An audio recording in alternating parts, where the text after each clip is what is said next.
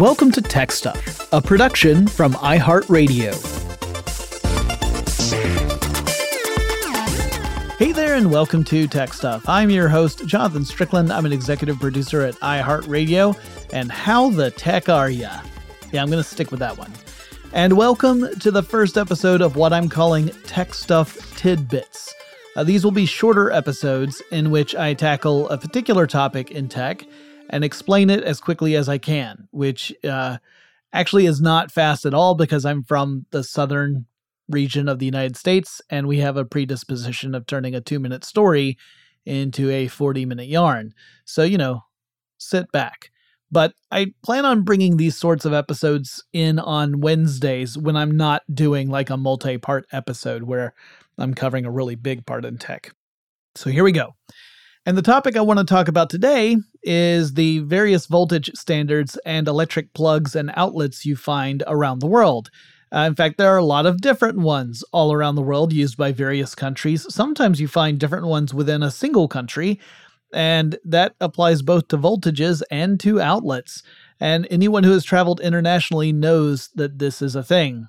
And it can become a real hassle when you're trying to you know manage travel because of the different outlets and voltages. So if you bring along something like i don't know your favorite hair dryer or a computer or you know a charging cable for your phone you might find that you can't plug it into anything because the outlets are different. And you probably wouldn't want to plug it in if you could because the voltage might be different.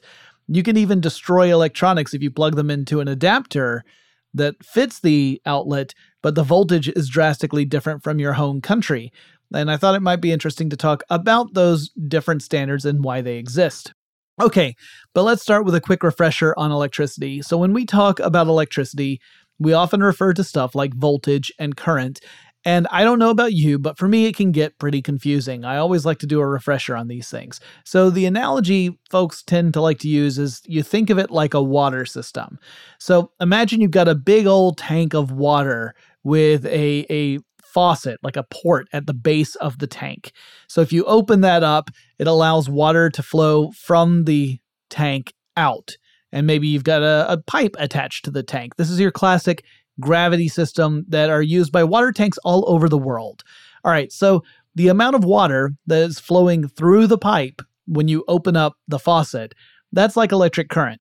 The water pressure is like voltage. So as the water level of the tank goes down, the water pressure decreases because there's not as much weight pressing down on the water that's escaping through the pipe. That seems pretty intuitive, right? The water pressure goes down. So you're still having the same amount of water coming through. It's just not being pushed as hard. Now, in electricity, Voltage really describes the potential difference in two points of an electrical system or field, and the greater the difference, the greater the voltage. And if the potential difference is small, the voltage is small. It's kind of like that water tank analogy when the water level gets really low. Now, when you want to transmit electricity over long distances, you need a good amount of voltage. You need a good amount of pressure in order to do that.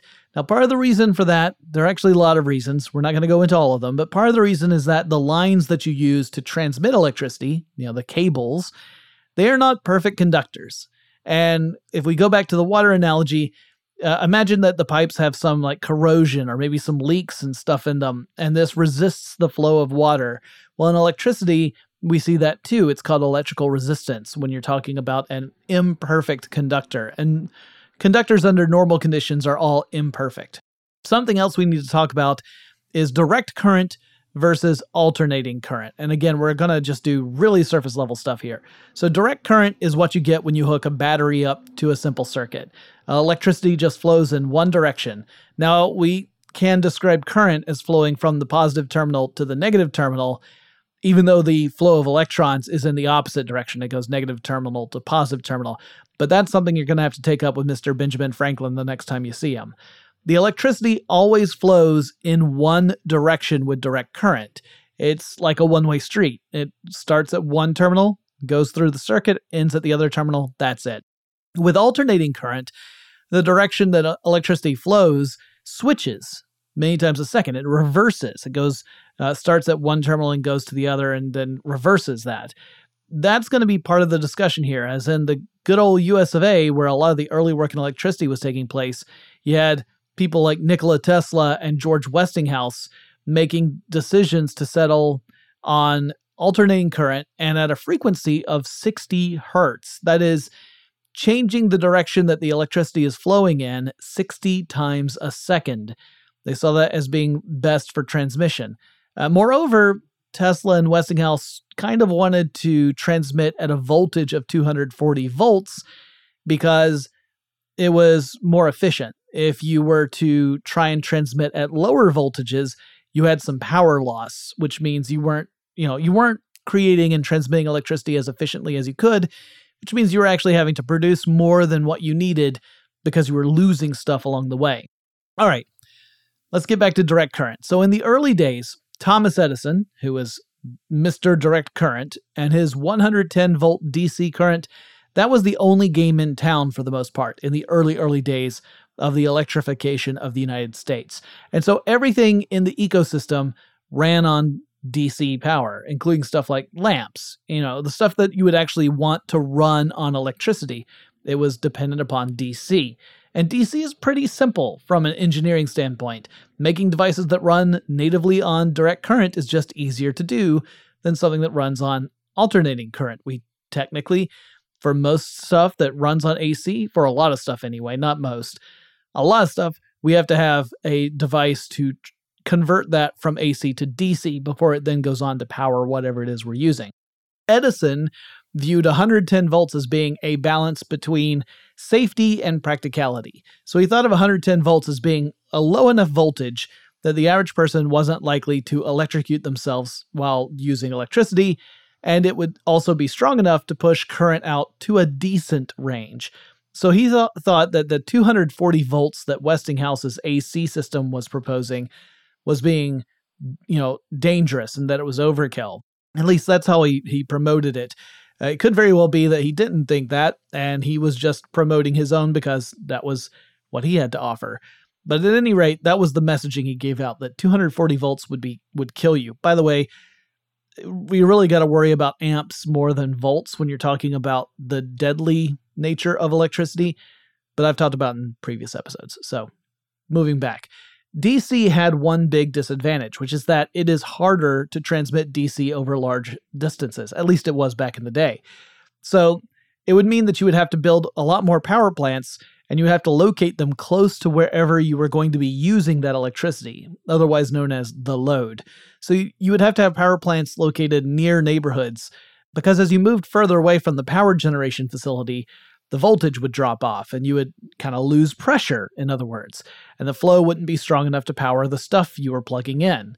But AC could take advantage of something that DC couldn't. It could take advantage of transformers. Now, these are simple electrical components that can boost or step up or decrease or step down voltage. It works on a simple electromagnetic principle that I'm not going to go into here because I have covered it dozens of times in past tech stuff episodes. Uh, but the important bit is that with transformers, you can generate electricity and you can send it out at one voltage. You can step that up, you know, step up the voltage uh, hundreds of times if you needed to in order to transmit it across thousands of miles. And then once you start getting close to where the electricity is going to be used, you have other transformers that step down the voltage and send it on to, say, businesses and homes. Now, that's important because if the voltage remained super high the whole way through, the quote unquote pressure of the electricity would burn out your electronics. Uh, this is what can happen if you just use a simple adapter to plug a device into an outlet in a country that uses a, a you know higher voltage. So if you're coming from say the United States where the voltage is 120 volts. More on that later because that's kind of tricky. Uh, and you go to say the you know uh, Europe where you might run into 220 or 240 volts, and you don't have a way of reducing that voltage. The pressure, that voltage, is possibly going to destroy whatever it is you plug into that outlet, even if you have an adapter for it. Um, or it, it may make it catch on fire, you know, that kind of stuff. I actually saw an episode of Sorted Food on YouTube recently. Great, great channel, by the way. A bunch of British blokes making food. But I saw an episode on Sorted Food recently where they got a Japanese toaster and they tested it, it, it out on a, uh, a British outlet and it immediately burnt out the toaster because it was too much voltage. So, word to the wise. All right. That's some grounding right there, so to speak. That's a that's a pun. But we're going to take a quick break and we'll be back to talk about voltages and outlets.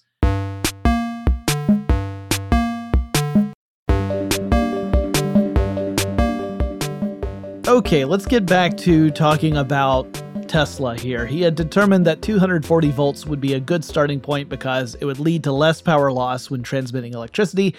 But Edison successfully argued that 240 volts would be too dangerous, and ultimately Westinghouse went with a 110 volt AC system in the early days of the electrification of the United States. This would not be as efficient as a 240 volt system would be, but otherwise it worked just as I described. So the US moves forward using 110 volts. And we'll get back to that in a bit. Meanwhile, over in Europe, the various countries were looking at building out their own electric grids. Uh, but they came to a similar conclusion to Tesla. Namely, countries discovered that it would be more efficient, and therefore more cheap to operate, if they pushed out electricity at a higher voltage in order to send it to customers. Sure, it might be more dangerous, but the savings were hard to deny. And so European countries largely settled on between 220 to 240 volts for AC transmission. Now, this is in the early part of the 20th century at this point, like late 19th, early 20th century. Now, Europe also departed a little bit from Tesla's vision because Tesla had said, you know, 240 volts at 60 hertz, you know, the frequency of 60 hertz. These countries chose to go with a different frequency. Uh, the United States was at 60 hertz, but most of the countries in Europe went with 50 hertz. Now, there are several stories about why Europe went this way. Uh, most of them center on the German company AEG. AEG actually traces its history back to Thomas Edison. It it uh, comes out of a company that was founded by Edison uh, in Germany when Edison was expanding his operations throughout the world. One story is that engineers observed that at 40 hertz frequency, you could use that electricity to power a light bulb, but the light bulbs would flicker. You could actually notice that they were flickering. And it's because they were uh, flickering in in the interval of those uh, reversals of electricity because it's doing it 40 times a second.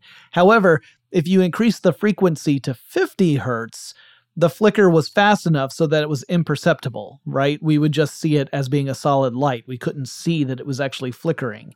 So that's why they adopted 50 hertz as their standard. However, that's just one story. Another story says that the metric standard sequence that the German engineers were using went one, two, five, and it wouldn't include six.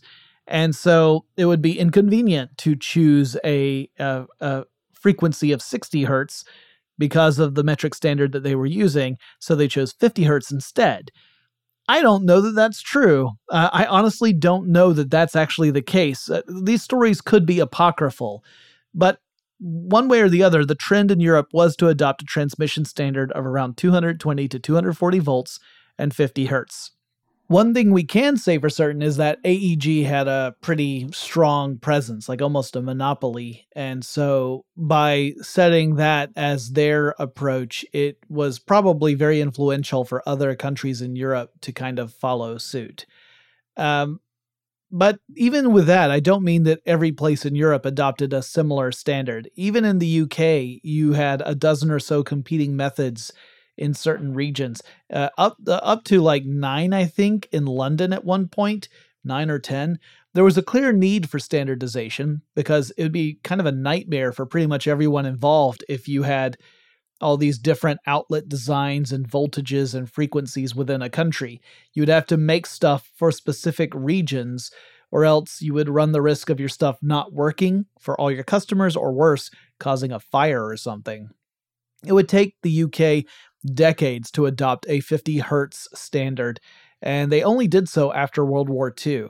But in the intervening years, uh, between the very beginning of electrification and World War II, there was an organization called the International Electrotechnical Commission that attempted to create a standardized outlet, voltage, and frequency to be used primarily throughout Europe.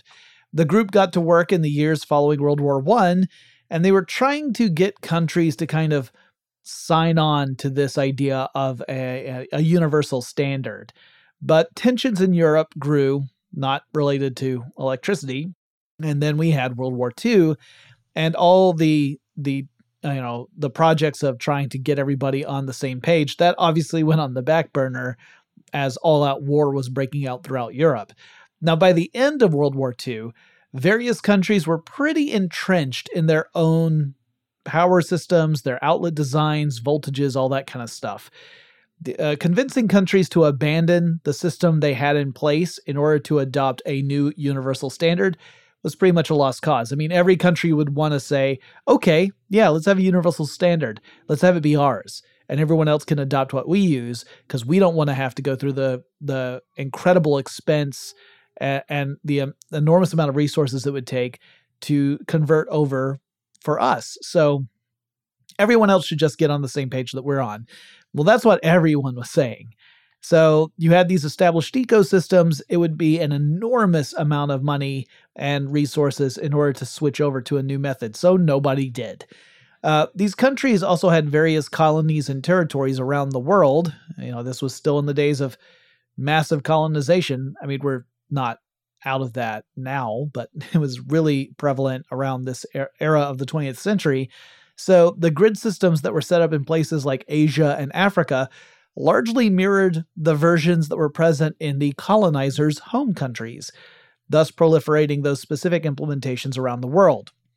This is why, you know, if you were to travel through Africa, you might encounter different outlets in different countries because at one time or another they were you know, an extended territory of like France or England. Now, most of the world operates on the 220 to 240 volt range. Uh, North America and the northeastern half of South America are mostly on the 100 to 127 volt range. And, you know, I said that US had switched to 110 volts. It uh, eventually moved to 120 volts, but ultimately, the United States chose the 240 volts for transmission at 60 hertz. But, and this is important, the US also split that 240 volts into two 120 volt circuits once the transmission lines arrive at a building or house. So we still say that the US operates on 120 volts, transmits at 240, but the outlets you see, those are 120 volt outlets. And that's because, again, the devices we were using would burn out or worse if we connected them to too high a voltage. But big appliances are a little bit different, you know, stuff like clothes dryers or electric ovens, which require a lot more power than your typical plug in appliance. These would use a special neutral wire that would allow the appliance to tap, in, tap into both of the 120 volt circuits at the same time.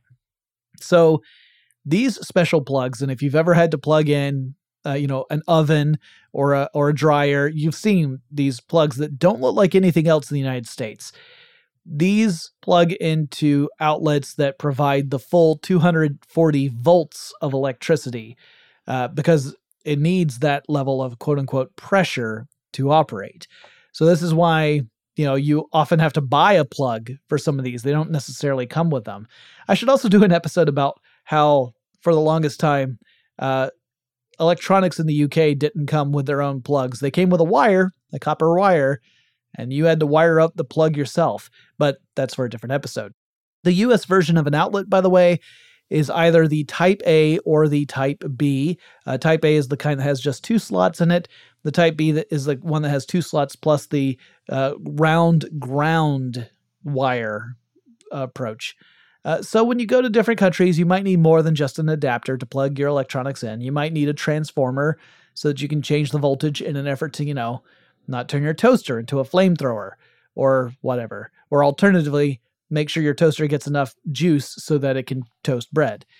And that is why that happened. Because everybody was building out their power grids around the same time and uh, they all kind of adopted their own internal standards, and it got to be a big old mess. Okay. That's the first of Tech Stuff Tidbits. We're going to do more of these in the future on Wednesdays. Hope you enjoyed it. If you have suggestions for topics, please reach out to me on Twitter. The handle is TechStuffHSW. And I'll talk to you again really soon.